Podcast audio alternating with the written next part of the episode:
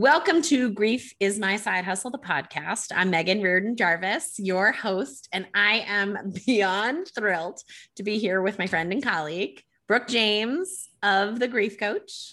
I am especially excited because when I was first on podcasts myself, Brooke and I had this one that just both of us afterwards were, whew, that was so fun. We should do that again. So she's going to talk to us about her work and her world of grief and loss and her podcast and the crossover work that we are doing together. Welcome, my friend Brooke James. Thank you so much, Megan, for having me today. I'm so excited to be here. Hi, everyone. Uh, my name is Brooke James. I am the host, the producer, all everything okay. for the Grief Coach podcast which has been around for about a year and a half. An audience has grown to 80 countries, yeah. which is crazy. And million downloads. It's nuts. I'll tell my story a little bit. So my dad died in April of 2019 after a very quick bout of cancer. The kind of cancer he had was very rare. Most people do not survive it. And so we knew that it was not looking good. He was diagnosed September of 2018 and passed away April 2019. I stopped working the week we put him in hospice and handled a lot of the stuff that we typically think a spouse would handle. I one of his four children and so I did power of attorney. I was organizing hospice. I was working with the nurses. Prior to that, I worked in management consulting and was traveling every week. So, a big change, but needed to not be working while we were doing hospice. And so he could do hospice at home through that, I learned quite a bit about myself and about how people interact with hard things, which I'm happy to get into a little bit more later. I really could not believe how many of my peers had no idea what to say to me and how when I was just looking everywhere for resources to almost get a model on what should I be feeling and what should I be doing as I was going through the hardest thing I've ever done in my life and I didn't feel like any of the books out there were speaking to me. So the podcast actually started as I was going to write a book and then I was like, oh, writing a book is so hard. I'm not going to do that. sister, it is so hard. but maybe, maybe one day I did not have like the mental bandwidth for it in the summer of 2019. And um, so, such a New York story. I was at an event, sat at the same table as this woman who is the director of podcasting at a major streaming service, and we're chit chatting across the centerpiece. And she is like, Oh, you'd be so good on a podcast. And I was like, well, actually, I'm working on a book, which all I had at this point was like an outline. It was not a big thing. I'd love to talk to you. So we had coffee and I showed her the outline and she was like, You should do this. Okay. Because I think something that probably a lot of your listeners can relate to and probably you can relate to is after you go through something major like this, you're just kind of, well, why not? Like, why not try? Mm-hmm. What's the worst thing that could happen?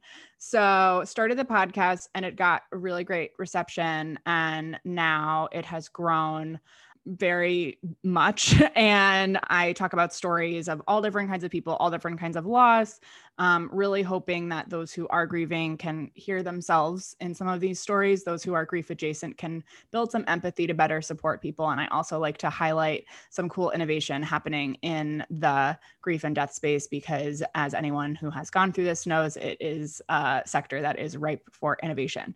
Megan and I got connected a few months ago and we had so much fun on my podcast, episode 55, where we talked about the neuroscience of grief. And I was obsessed with you.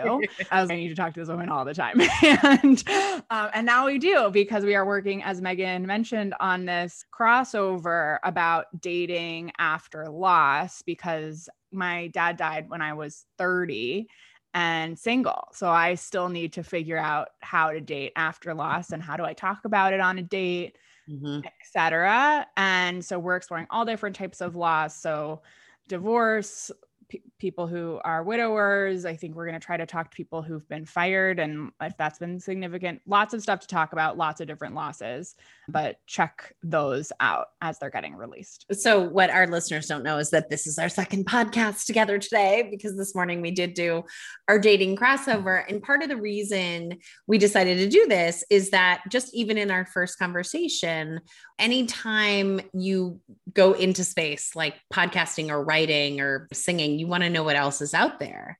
And it is really interesting that a lot of the other developmental stages of life, like, you know, if you're a parentless parent or you're a motherless daughter or you're a widower, there's a lot of podcasting out there that sort of catches that. But what we talked about in our podcast this morning, and everybody should go and find it on the Grief Coach, is that there's a very unique stage of life that sort of late 20s, early 30s is, where you're really trying to build your own nest and figure out who you are and figure out what your life is going to look like. And to have that interrupted with a significant loss, and it could be your boyfriend died, it could be your dad died, it could be that you got fired or your house burned down. It doesn't have to be the death of a parent but there is something unique also about the death of a parent, meaning they're sort of your backstop. And here you are trying to kind of launch out into the world. Mm-hmm. so part of the reason that we decided to continue the conversation is just A, it's not really out there. People aren't really having it. You and I have seen it on other people's Instagrams as kind of a one off or a meme. But our hope is to talk to people who are really doing it. The conversation that we had this morning was pretty incredible. And already some themes have sort of come up. And one of them that I'd love for you to talk about right now is, you know, the notion of like, what is the process like to get back into your life? Right. What was that like for you? Because this podcast is all about what does grieving look like? The verb of grief, grieve. How do we do it? And so I want to know for you, what did oh you oh have God. to do to get from here to there? Megan, that is a story. So, um, and my life looks so different than it did right. a couple years ago. So right. as mentioned i was in management consulting finance i have an economics degree. I'm to wear a suit. I am going to make ton of money and this is my life. That very quickly changed. I've hated every job i've had. Yeah. Hated and did you not know that before your dad died? Or yeah. no, I did. I did. So I would call my brother crying after work. And my brother is an actor and we have wildly different personalities. And he would be just quit if you hate it. And I was like, Travis, you can't just quit a job. like, and he was like, Why not? You hate it. It doesn't work like that. So that was funny. And he's so cute. He's like, You're so much happier now. He's very mm-hmm. sweet. And we're actually neighbors. We live in the same building. And I'm so happy we're so close. but um, so after my dad died, I was just like, Oh my God. Yeah. Like, and it really, I could barely get out of bed the and then when I did, I couldn't really have conversations with people because I was so barely holding it together. So I would go to Soul Cycle, go to Pilates, and walk. And that was it. So for my grief as a verb was like movement. Yeah. Because awesome. I needed to move this energy out of my body. And I recognize very lucky to be able to take time to figure that out. Yeah. I know that. And I want listeners to know that I know that. And then as we're starting to figure out planning a funeral, which was ugh, it was very non-traditional. It was lovely but and it was at the Jane Hotel. I don't know if anyone who lives in New York or has visited New York. It looks like your like fancy uncle's state upstate. Amazing. And then we had kind of like a party. We had champagne, we had past hors d'oeuvres. He mm. loved champagne. People came in from all over the world for this service. I had everyone send me their speeches and Father's Day is coming up. So I'm reading some of them this week and reading the guest book. We'll talk about Father's Day in a little bit. But I really just had this what is my life and what am I going to do? And so I was like, I'm going to start my own business. That makes the most sense. I'm going to do some consulting work for health and wellness companies. I've always wanted to get into that space. And so I set up an LLC and then I went to Europe for a month. I have a bunch of friends who live over there. So kind of couch hopped around. Yeah. Which was great. And I think was really helpful for me to get out of my routine when I would normally call him.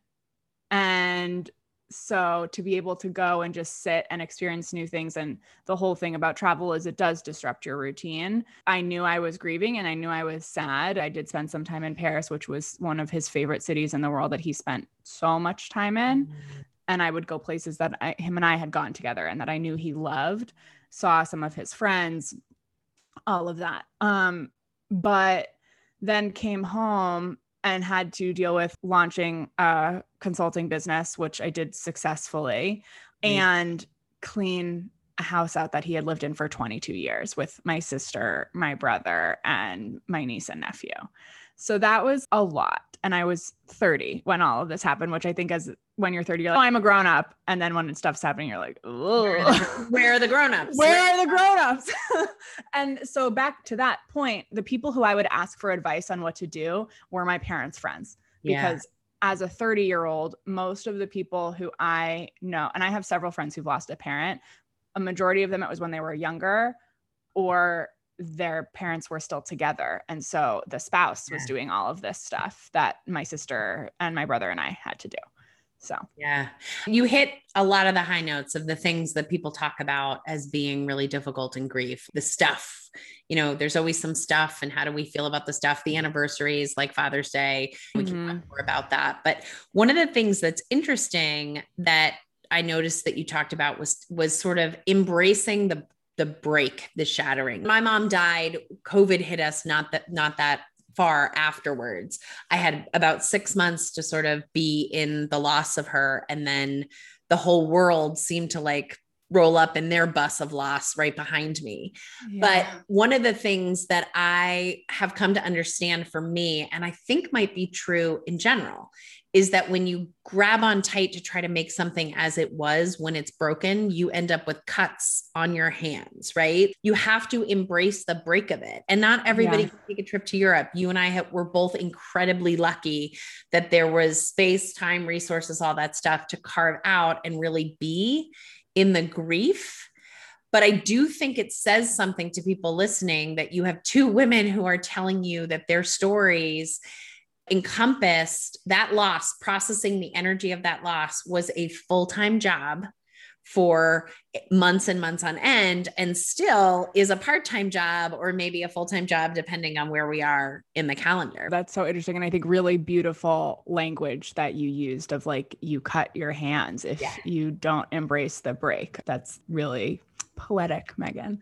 And so I had s- several people I knew who were like, I would have just gone back to work, would tell people like I could not function. And someone in my family said to me, When are you going to go back to work?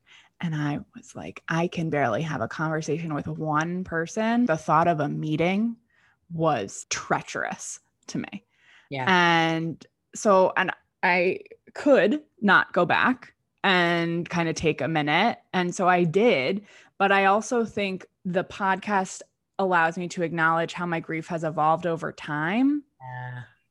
because it grows with you. And I think there is this notion that we want our grief. This is like for people who haven't grieved. I don't feel like anyone who's gone through a loss feels like this, but maybe you know people who do because you talk to people about this more who are maybe only talking to a therapist. You just like move and grow with it because it changes as you change, as a relationship would with a family member, a friend, a loved one, whatever, that changes as you change. And so yeah. does, so your grief changes as you change. So I'm so grateful. And I think that having the podcast has really allowed me to process it in a way that I'm much more comfortable with it and it's just kind of a fact of my life than some other people in my family. Yeah, there's a lot of neuroscience, as you know, that's my pet project, there's a lot of neuroscience about spending time talking, writing, you know, using language to kind of create a core narrative that is something that you can carry that mm-hmm. feels manageable. I remember in the beginning, you know, that I did some inpatient treatment. My listeners know when I first got to inpatient treatment, it's pretty standard. It's like going to jail, I think, where they're like, what are you in for? All I could say is my mom died. I, and I couldn't even get that out as a straight sentence. That part of the story was still so overwhelming to me that I really couldn't pick it up and carry it. There was a neat meme, you may have seen it on Instagram eh, of Lois Friel's work, which is if you, if it's a ball of grief, people think the ball gets smaller, but actually the jar gets bigger around the ball. Yeah. That, yeah. You know, the there are a million metaphors. I always ask people what their metaphors are because I think anything that people can find relatable is helpful. But I always think about it as developing the muscles to carry this weight that has sort of been dumped on you. Yeah. And you're going to be carrying it for the rest of your life. It's not always going to feel as heavy as you and I know. I can now, I have a narrative structure. I have practiced talking and doing a shit ton of writing. about my mom and to a large degree my dad because of I lost them both and and being able to say this is the story but I feel like I am living my life into understanding the legacy of what the loss, their deaths at that time in my life forever. Now, you and I both happen to have a big part of our lives crack open that becomes this traumatic growth. My hypothesis would be that we had that room anyway. That because you weren't fulfilled in your job, because you hadn't landed on that thing, that there was always this room, like an extra bedroom, that you could have filled with something. Mm-hmm. And what's interesting for me is I think when my dad died, which my kids were younger, my business was different. I actually was one of those people who was ready to go back to work, ready to go back. I didn't really want to talk about it. My dad's company took a huge ad out in the New York Times with him. His last name is Reardon, and that's the one that I practice under. So I had clients that were like, "Hey, your dad didn't die, did he?" And I was like, "Ah, fuck my yeah, actually, my dad did die."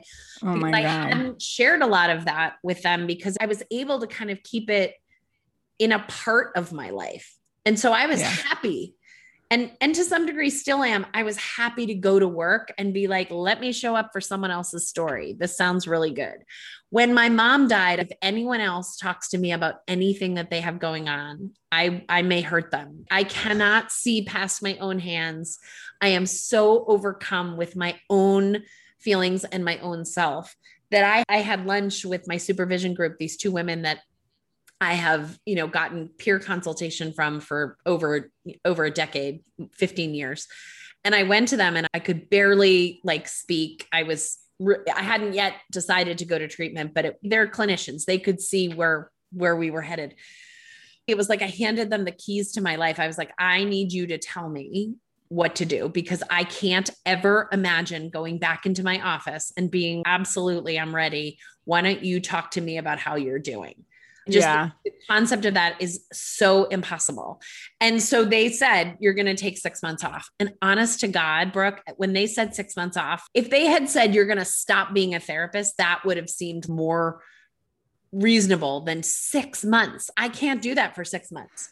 And honestly, I don't think I could have come back a heartbeat sooner. I really just don't think I could have. But I think that's so interesting. And perhaps we can talk about of so much of our worth as individuals in American society is tied to what do we do for a living and also not resting, which is something I've been thinking about a lot recently because partly because my job trajectory and career path is a tornado. You look at it and you're like, how the hell did this happen? We want to be like, no, I could do it and I'm strong enough that I could yeah. go back to work and I'm fine and I'm so successful. And look at me, even though I'm so stressed and sad, I could do it, which like long term does so much damage right regularly not even when you add a death into the mix right. like and right. so i think it's like very interesting that I mean, I think both you and I are quite well adjusted as far as our grief goes. There's good days, there's bad days, etc. I am now, but yeah, I now I wasn't. I mean, but like taking yeah. the time to process it was really critical in getting to where we both are. It was much more a I don't really have a choice about this. And the truth of the matter is, you know, the implied privilege is I did have a choice about it. I was not the primary breadwinner to feed my children. I have a business where my clients were going to be there. They waited for me to come back. There was room, there was space. And so uh, part of part of what I think about is we as a culture don't give a lot of space and we don't expect a lot of space and we don't really understand what the process is like. I'm hoping that's the gift of both of our podcasts for us to be able to talk to other people and be like, no, no, this is how earth shattering it was. This is how long it took for this podcast. Like these are the verb action steps that I took that helped me. I, I had a neuroscientist on, I haven't broadcast her podcast yet, but she likened acute grief, traumatic mm-hmm. loss, mm-hmm. to having a really serious concussion. And she was like, What's interesting, when you have a serious concussion, you're followed by your doctor for three months afterwards. There's your argument right there for three months of bereavement leave. The Biden administration, I don't know where they're at with this, but there's um, another grief writer and journalist and sort of extraordinary person, Allison Gilbert, who is, I think, on the board of Evermore. And they've been lobbying the Biden administration to set a precedent of every company should have a bare minimum or at least the federal government or you know however government is able to make recommendations of 3 months of bereavement loss. In the same way that you you know also having a baby is a trauma and we we say we don't expect you to figure that well i mean maybe we depends do where you work. yeah it depends on where you work. Depends where you work. Yeah, but in other countries, women get a year off. You know, in the UK, women get a year off to have a baby and their jobs are held and there's no repercussions. But I think part of it is it is that heavy, it is that hard. And the reason I talk about it is if anyone should have been able to be, I got it. It's me. I have multiple degrees in this field. I have read all the books already. I have already coached and encouraged and supported hundreds of clients down this path myself. And it was, nope, sorry. If you were talking to anyone else, you would say, give yourself grace and give yourself time. 100%. And we are always our own harshest critic. And so, how can we be gentle with ourselves, which is something I'm starting to learn and do? And nicer self talk, my therapist and I are really working on because I'm really mm. bad at nice self talk but how are we gentle with ourselves when we're going through something hard? You know what I have a really hard time with? And I would say that this is probably, you know, I have 25 years of therapy under my belt, multiple therapists, but I think every one of them would be like, yeah, you don't do this that well, Megan. Is, is, I mean, they would say it with love because therapists are very loving people, but I expect myself to know you know, we were just talking about Father's Day two seconds ago. I had a nervous breakdown like in public. I had the nervous breakdown on Instagram. I had the nervous breakdown in front of my kids, in front of their friends about the dishes in the sink yesterday. I came home. oh, yeah, I saw your post. Thank you. My kids' mother effing dishes were in the sink. Meanwhile, the dishwasher is next to the goddamn sink, and my children are not invalids. They are perfectly capable. And I came into my house and in this white rage. And I know because of all my therapy that white rage has behind it some kind of pain. So I did the rage for like a minute. I raged on Instagram. Then I called my best friend and we talked about other stuff. And she was like, okay, you want to tell me about the pain? And I'm telling you, she asked me, do you want to tell me about the pain? And I was at Father's Day in 12 seconds. This time of year is a disaster for me. My father's birthday is June 5th. This spring is the period of time that I flew back and forth, like flew back and forth a million times, making sure that I was spending as much time with him as I could while he was dying. The whole month of May, the whole month of June is an anniversary of some kind, which Facebook likes to remind me. And then we get to his death day, which my dad's death day is tomorrow. And I just couldn't get there on my own. I needed someone to be like, What do you think? You know, why do you think you might be really in pain? And I'm yeah. like, Well, Father's Day is coming up and my dad's anniversary. And God, that is where I am not gentle. My process almost always needs a person. I almost always need someone else to come in and say, "Hey, how you doing?" And yet, I get furious with myself that I can't just keep that self-contained and do it all by myself. I am not gentle to myself in that way. Interesting. So I also had a Father's Day meltdown this weekend, which I told you about before we started recording. And I will very, very briefly say um, I was talking to someone on Saturday and freak they did something and I was really annoyed. And then I was like also like I haven't slept. Also work's been terrible. Also also also and it's Father's Day. And they just looked at me and they were like oh okay like this meltdown yeah. makes sense. But then I also with work I was very short on a meeting and I slacked people separately. And I almost wonder sometimes I do this and I'm like am I being too much? Am I being like too griefy? Am I expecting too much grace from other people? And is this okay? That I was just like to two people on my team that I'm working with for this project. Hey, Father's Day is this week. So this is a terrible week for me. So if I seem short at all, that's why. And at first I was like, oh, this is good. And but then after I said, I was like, is that even okay to do in a work setting? I do work in the grief space and that I had to be like, huh, I'm not sure is kind of nuts, right? It is nuts. But the answer to the question is you're going to make it okay by doing stuff like that. Part of the reason we don't know the answer is that people have tried to do all that grieving behind closed doors and keep it small and keep it quiet. And I think in reality, we just have to take the space that we require and maybe it'll be too griefy for someone but you know oh well. When people say to me like am i being too much? It's like do you have the option to be less? Like what is that right? Like what is that question? You know if you're if you are being manipulative and you are you know acting as if you are upset because you want someone to give you attention yeah let's not do that. Manipulation is a problem but when I am just in my feelings and I feel the way that I feel, I probably am too much for some people. I have come to really understand that. You know, there are people who I know wish that I was not talking about, posting about grief and loss all the time. They liked me better the old way. Mm-hmm. But my feeling about that is, oh, fucking well. This is how much space it takes up in my life now. I don't know if it always will but I'm not disingenuous about this. This is exact exactly how much time I spend on it is exactly how much time I need. And it's right. a lot. It's a lot. It's a lot. But I don't know the answer. I do think that between what our culture and our world expects, and honestly, quite frankly, some of our friends and family expect, and the way that it actually feels, I would rather people give us more. And maybe I don't need that much more. Let me give it back to you. I'm ready to come back to work than yeah. the other way around, which is me overwhelmed, struggling, trying to drag my ass out of bed to go to work because I'm afraid I'm going to get fired or I'm going to put on a performance, you know, improvement plan because they've given me lip service that it's okay. But actually, I don't, it doesn't feel like it's okay.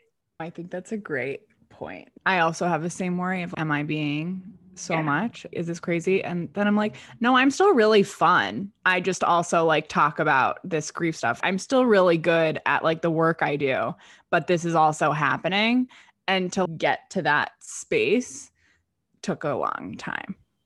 I, I think that's the indicator of healing, right? And sort of growing into your space with grief because in the beginning, it is like being in a storm, wet all the time and I think it oscillates. You know, there are all these modern grief theories, and one of them is dual processing, where you're sort of you're loss related for some of that time, and then others of that time you're restoration related. So, right. do I laugh with my kids all the time? Are there times that I can have conversations about my mom and my dad and not have the catch in the, my throat? I'm just having a conversation about two people that I love that died. Yes. Are there other times that my kids say that and I have to excuse myself and go cry in the bathroom or not cry in front of them? Yes. But I don't think one is a failure and one is I'm doing things well. I just think, yeah, grief is like, like the weather. That's how right. it goes. Right. Yeah. And I think with milestones specifically, my cousin just like threw her first dinner party in her apartment and it was all friends who my cousin and I are very close friends and then we have a shared group of friends and so it was all people who knew my dad and so she bought grappa because my dad loved grappa and she was so cute. She's like, I told the guy at the liquor store the whole story and why we had to get it. He didn't need to know that, but I told him anyway. and and we had grappa for him. And so we'll do that in this group. If we're at a restaurant, we see grappa on the menu, we always order it and then we cheers to him. And it's not a big deal. With some friends, I'll be like, oh, my dad would love this. And it's fine. But then like on Sunday night, so a week before Father's Day, I felt compelled to look through his entire photo library, which I have on my computer, mm-hmm. to look through my all my photos of him, to look through the guest book from the funeral, to look through he kept a folder of all of the cards I ever gave him. Oh my god. Do you do this thing? I have this thing where I like every time there's a milestone date coming up, I'll post about it and I'm mad that there's not new pictures. Yeah. Do you do that? Yeah. And I get pissed. This is all I have and I'm never going to get any more. And the same with cards because when we were cleaning out his stuff, we found all the cards I gave him and I have I've kept a lot of cards he gave me in adulthood. I I don't normally do this unless it's a milestone.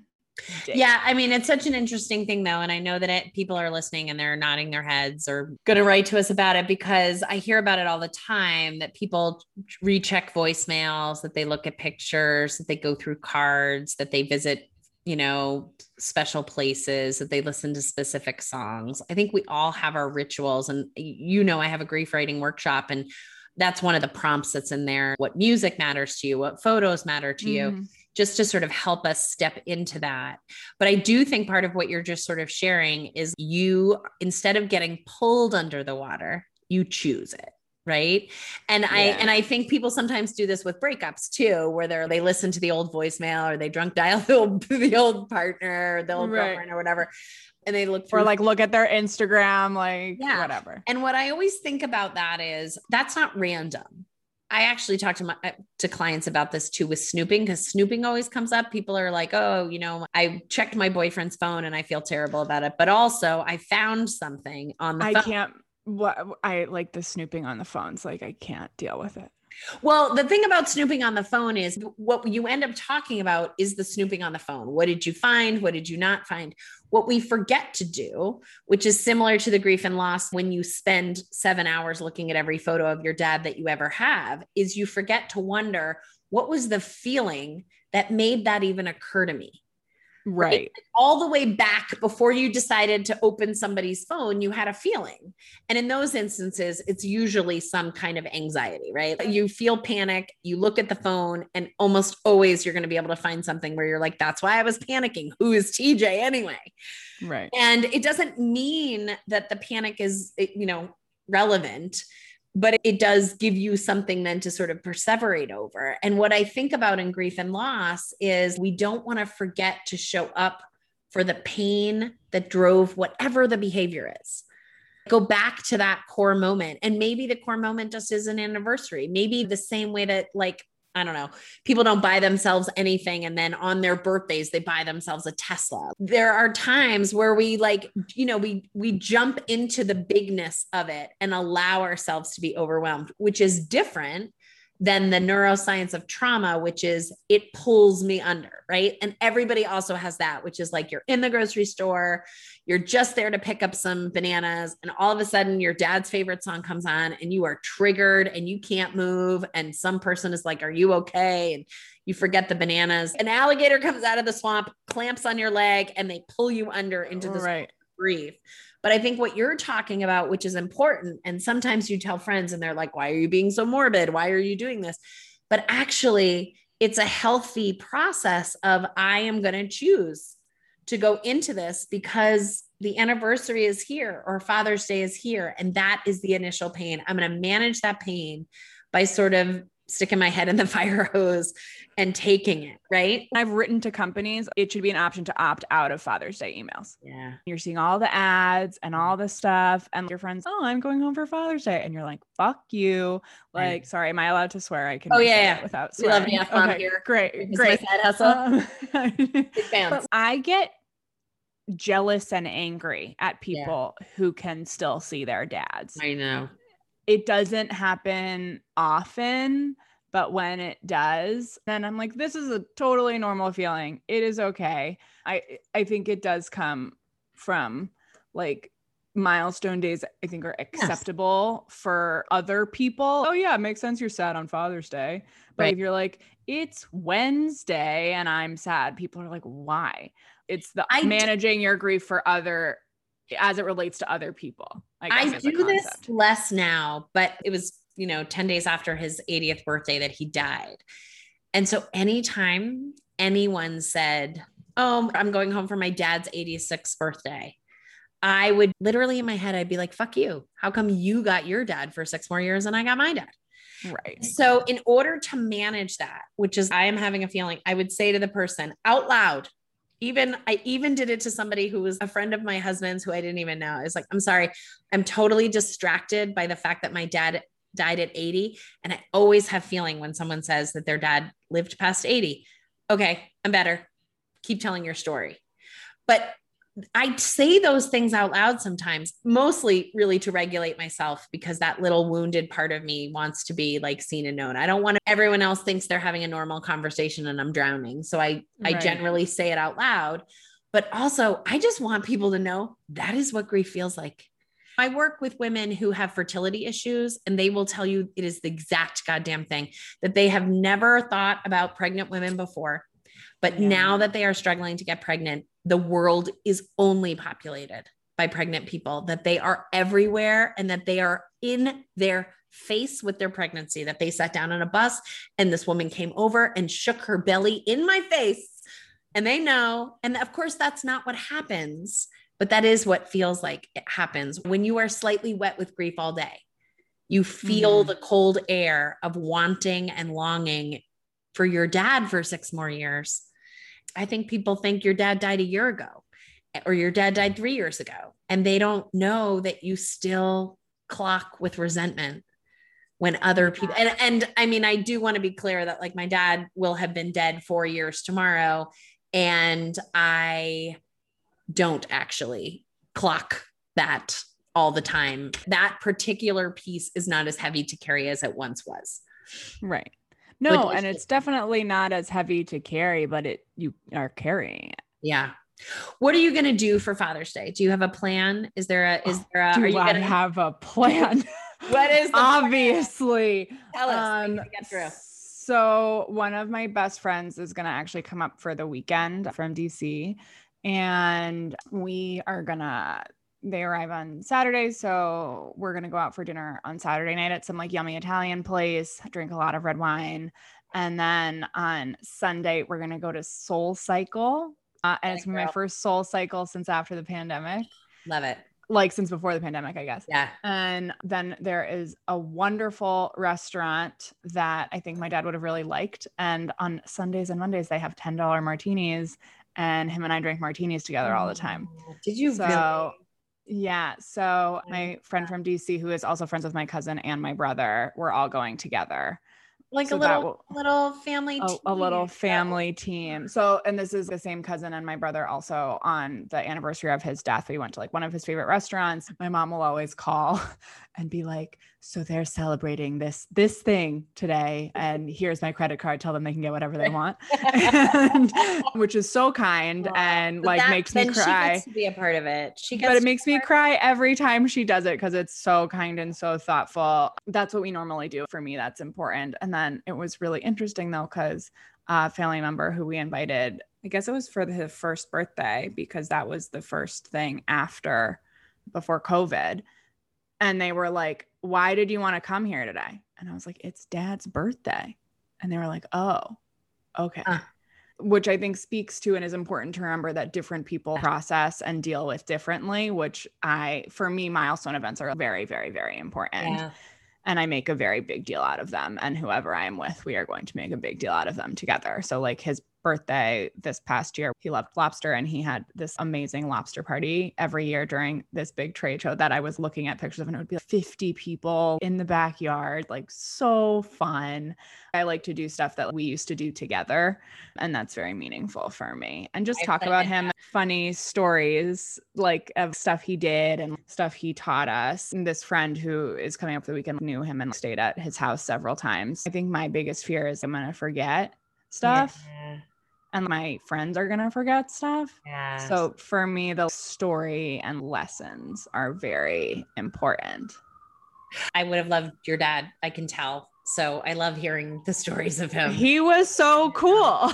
like, um, part of what you're describing is he was a presence in not just your life, but your friend's life. And that being able to like touch back with the people who miss him is how you honor that, which I just, that makes so much sense to me. And that, it i just love the idea of the martinis i have that a little bit with my mom more she she used to eat cheesecake for breakfast she was like a very funny lady and there are a number of people who on significant anniversaries are like i got cheesecake and i'm having cheesecake for your mom this morning or whatever which i just I really love that. Or or they'll say thinking about you and your mom.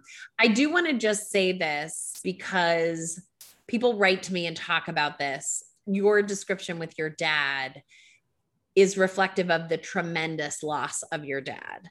What what is funky for me in these weeks and tomorrow is more about what it was like to care for someone who was dying, how out of control and powerless I felt and just how fucking real life it was to be in the presence of someone as they died and be with my siblings and my mom in that like unbelievable space of untenable pain.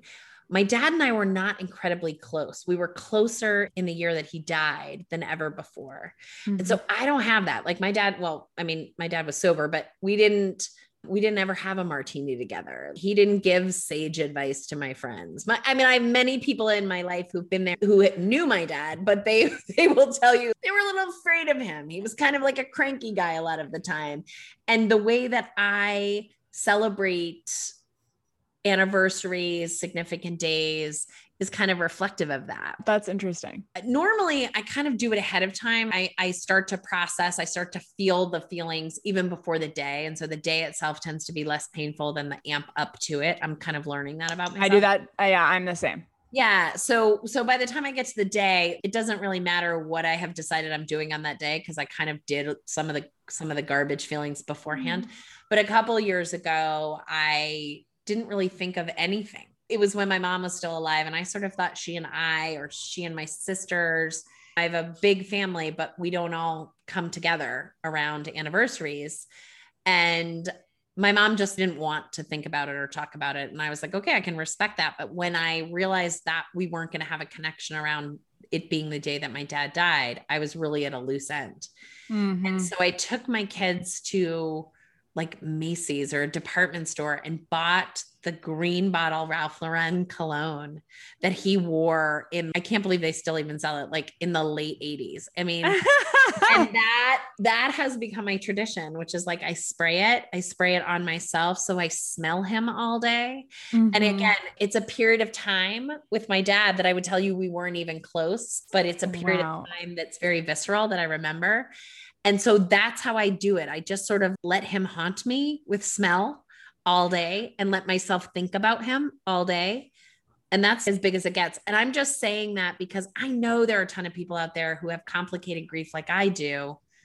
And, you know, it doesn't have to be perfect. It doesn't have to be a thing. It doesn't have to it be doesn't. a tradition. No. It literally can just be the conscious choice of bringing them closer to you on that day well, and it's so interesting you say that. I think if I smelled my dad's cologne, I would like lose my yeah. shit.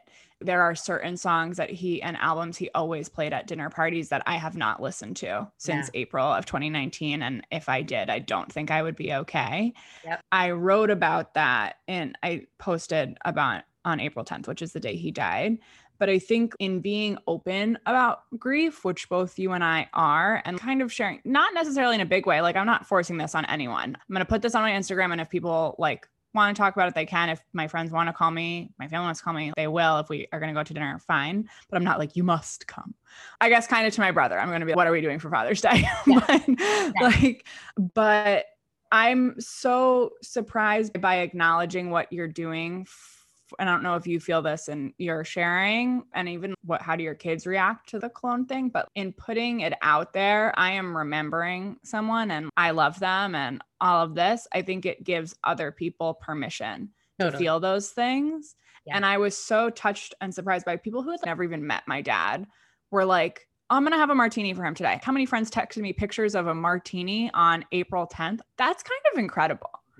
I think by being vulnerable, which you know is one of my favorite topics, even though I'm working on it in my romantic life, but very good at it everywhere else, is um, well, maybe not, but like better. Yeah. and we give other people permission to feel those feelings. And I think we're so scared to share that we're sad but other people are- so what i always say about when people are so well meaning and saying what am i supposed to do my friend's struggling having a hard time literally what I say is just go close. Our instinct is to stay back, just go close. Yeah. See if they signal you in some way. So that's the thing that I think you're offering with showing the martini is like, here's an invitation. Yesterday, I posted a picture of my dishes. I said I felt like Cinderella. I explained that I was having kind of a nervous breakdown, that it was probably about my dad. And 40 people sent me pictures of their kitchen sink. 40 Stop. people I only I'll send you a picture like, of mine. I hate doing dishes, but I'm people. Cinderella for myself. They were Uh, like, and, and literally each time it would say, I'm with you. I hear you. I get it. I know. Yeah. I mean, it made me cry. I, you know what? I don't have to feel alone if I don't want to feel alone. I don't have to. Mm. The one caveat that I will say about inviting vulnerability is sometimes people come close who are not great with boundaries. Sometimes there are people who come and they want you to feel better they want to make something better. They are not really showing up and attuning to you. They're showing up with an agenda. I want to say that because there's the vulnerability of being able to say to people, I want people to know what's going on for me. And there's the vulnerability of saying, but not you. I don't want you near me. I got to figure out Mhm. how to. And I'm not saying that to be shitty. I'm saying that because there are all of these ways in which, you know, we need to carve out the space. And just because I'm in a vulnerable space and I want connection doesn't mean that I have to take any connection that's offered. That that the job is about taking care of myself in grief. If you're mourning, I don't know, your dad and your stepmother has her own way that makes you crazy, then you know what? She doesn't get to come to the dinner. One of the things that happens for my mom on my mom's anniversary is people write letters my my mom's friends write me notes which you know about about not just her anniversary but her birthday and that stuff she hasn't been dead that long but when they write those things they are always your mother is looking down on you as a shining angel in heaven and i'm like ah fuck you guys i hate that and yeah. what I usually say to that is bless and release. They mean well. They meant this to feel like love. So I'm going to take it in as love, but it usually feels a little bit, you know, somebody kicking me in the shin and telling me that they're hugging me. I just want to offer that, that like wanting and uh, particularly around Father's Day, that you may know other people who are grieving, other people may notice and think that this is a good time to come close. And you can also say, no, thank you or you know i'm taking in your gesture as love and still say no i'm not going to come out to mm-hmm. breakfast or whatever it is because i think Yeah. I think that's a dicey part of vulnerability is like you know when i ask for help do i have to take any help that's offered or can i ask for help and only take the help that i know is going to help me right Right. And I think like that's such a bigger conversation that we could have about how do we set boundaries, but I I don't ask for help. I just put information out there and then I'm like very particular about what am I doing on the day. yeah And like uh, people send me notes, way more people called the first year of the first anniversary than the second. We weren't in a global pandemic, so I'm sure that has something to do with it, but time also.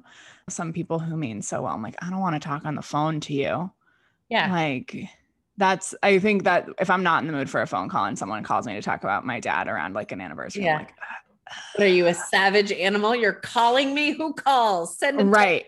like Send a text message, please. And God thank you. And Yeah, and that's another good point, which is like not everybody's in the same, you know, with my siblings, we talk about this, which is like, how are you around, like, how are you in mom's space right now? How are you in dad's space? If my brother is rushing around, if I'm going to call him, he needs a heads up that I'm calling SOS call.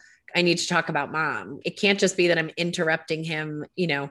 You don't want to mug someone. You don't want to like, you know, shove them up against the wall and be like, let's talk about sad feelings if somebody is not prepared for that. So it's yeah. you're right. We should probably have a larger conversation about boundaries, but I just wanted to say it particular to Father's Day Yeah. because I feel like there, that does remind some people, oh my gosh, Brooke's dad died. And, you know, hey, let me come out to dinner. I want to take you to the spa. And like, well meaning, so much love, and also no. Well, spa would be okay because you don't you can't talk at the spa. That's true. So that'd be fine. If It's fine. anyone listening wants to take me to the spa, that's okay. Brooke is open for spa treatments. we'll put her phone number in the in the chat. Well, I will be thinking of you on Father's I'll be Day. thinking of you We- too, and uh, tomorrow. I hate martinis, so I won't drink that, but maybe I'll drink something. He else. also drank margaritas. okay, I love a margarita. Thank you. Thank you You're for welcome. the question. Thank you. Yeah. Yeah. So I'm sure that we will reach out to each other. I will put your podcast in the, which people already know because it's all over my pages and things, but I'll put your podcast in the show notes. So if anyone Thank wants you. to go listen to Brooke, and she said it, but she didn't really brag about it. There's a lot in your podcasts that is not just about a person telling a sad story about something that happened to them and how they survived, which is a totally worthwhile thing. It's also people who are talking about innovating the way in which we do cremation and burial. There's tons of very thoughtful, very thought provoking ways to sort of allow yourself to be in that space and being thinking about grief, but maybe thinking about grief in a way that you're not used to, which is totally awesome. It's very cool. Thank you. Yeah, I think the more and more where I can share stories of resilience on my platform because we're all going to go through really hard things and how do you build everything back up and where do you go? Those are stories that i'm interested in telling right now so great and we, everybody needs to know that because when you're in the fresh throes of it what everybody says is i don't think i'm going to get through this and the statistics show us that most people do so you know how, how can we get from here to there? And i know that's yeah. both of our big hope is that our podcasts are going to help people with that. So people look out for brooke and i on the grief coach talking about dating in loss. There's just going to be, I know, more collaborative things. Please come over to Apple and give us some give me some ratings on Grief is My Side Hustle. Go over, listen to Brooke's, rate, give five stars, all that stuff. Five stars and write nice reviews for both of us because that's what helps on, other people find it. That's um, right. You're listening. That is how algorithms work. Come on. Yeah yeah, yeah. we love that. Thank you so much for being here, my friend. It was thank you so much. This was wonderful. Thank you, thank you, thank I'll you. See you soon. We'll we'll get back to work on our other podcast together soon. Happy Father's Day. Happy and, Father's Day. All right. Talk to you soon, babe. Bye. Bye.